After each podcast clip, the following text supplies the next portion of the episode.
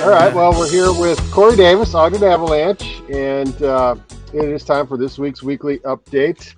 We have it won't stop snowing, Kory. So what's it doing out there?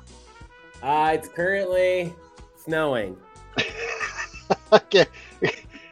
Sounds the good. Window, the window weather says snow. I don't know if you Yep. can see. Yep. There's it's con- continuing to snow. It did let Well- up last night though, so that was nice. It's March, so can we just let it? Do we have to still shovel, or can we let it melt now? I don't know. I've been shoveling a lot and doing a lot of snow removal here over the last couple days. So our snow Yeah. banks are like 10 feet tall outside. We're running out of spots to put snow. So that'll happen. All right.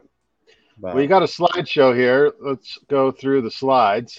Okay, so real quick, yeah, we saw a lot of avalanche activity over the last week, seven, eight days. Um, ben Lomond in our last storm, well, it's technically two storms, right? So we had the Sunday to Monday and then the Monday to Tuesday storms, and it, it totaled 26 inches of snow and almost six inches of water at Ben Lomond.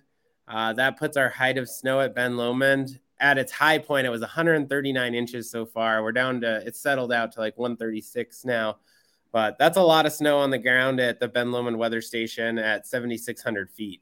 So not super high in elevation, but a lot of snow on the ground there at Ben Lomond. Um, with that, it brought widespread avalanching even to lower elevation. So this avalanche here uh, in the Malans, right off Malans Peak, um, was triggered uh, unintentionally by a recreationalist. So yeah, Was then was this during the Up for Air series or I don't after? think so. This one was on the 26th, I believe. Okay.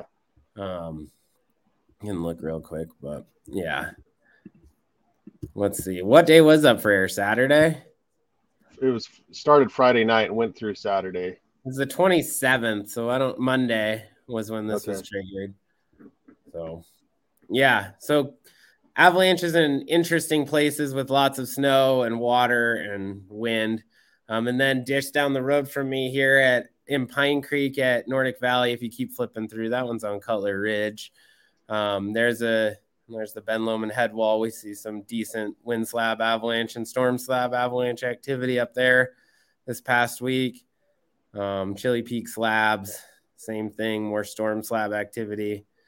And then this one is, yeah, Pine Creek, like 60, 6,800 feet. So not very high in elevation, uh, low down out, out of the ski area boundary at Nordic Valley. So active avalanching there within the storm slabs too. So when we overload the snowpack with so much weight and so much water, um, we see avalanche activity increase. And so that's what we've seen for the last week. And then yeah, we're gonna push on through with more snow today. They're saying by Saturday we could see another foot of snow here in the mountains of northern Utah. This storm is brushing by to the south. Actually, if you want to go ski in southern Utah, this is the weekend to do it. Um, the southern mountains should get anywhere to a foot and a half to two feet of snow uh, in the upper elevations. So big, big storm for down south. Also, not the weekend to go to St. George and ride your mountain bike. That's for sure. Well, I love it. I love all the snow. I think it's great. You're probably getting tired of it in the valley, but It's okay. It's been Armageddon up here for a couple days. It's fine. We can we can handle it though. Um, all right. But yeah, big snow totals, big wind equals lots of avalanches, and avalanches in interesting places. So just be heads up. And uh, our avalanche danger decreased to considerable today from high. Um, but going into the weekend, it could bump back up to high if we see the foot of snow we're expecting with a bunch of wind. So looking forward, uh, snow into the weekend and then a slight break and then more snow next week uh, into the Weber State University holiday, actually. Spring break, folks, spring break. That is crazy. It's so soon. It feels like spring's never going to come, but okay. Yeah, there's birds outside. So spring's coming. Yeah. Uh, I do want to say that uh, happy birthday to Yellowstone, 151 years old today. Brandon's It is- favorite national park. My favorite national park. Thanks, Kory, for the update. Thank you, Appreciate it. We'll see Yep. you later. Okay, see ya.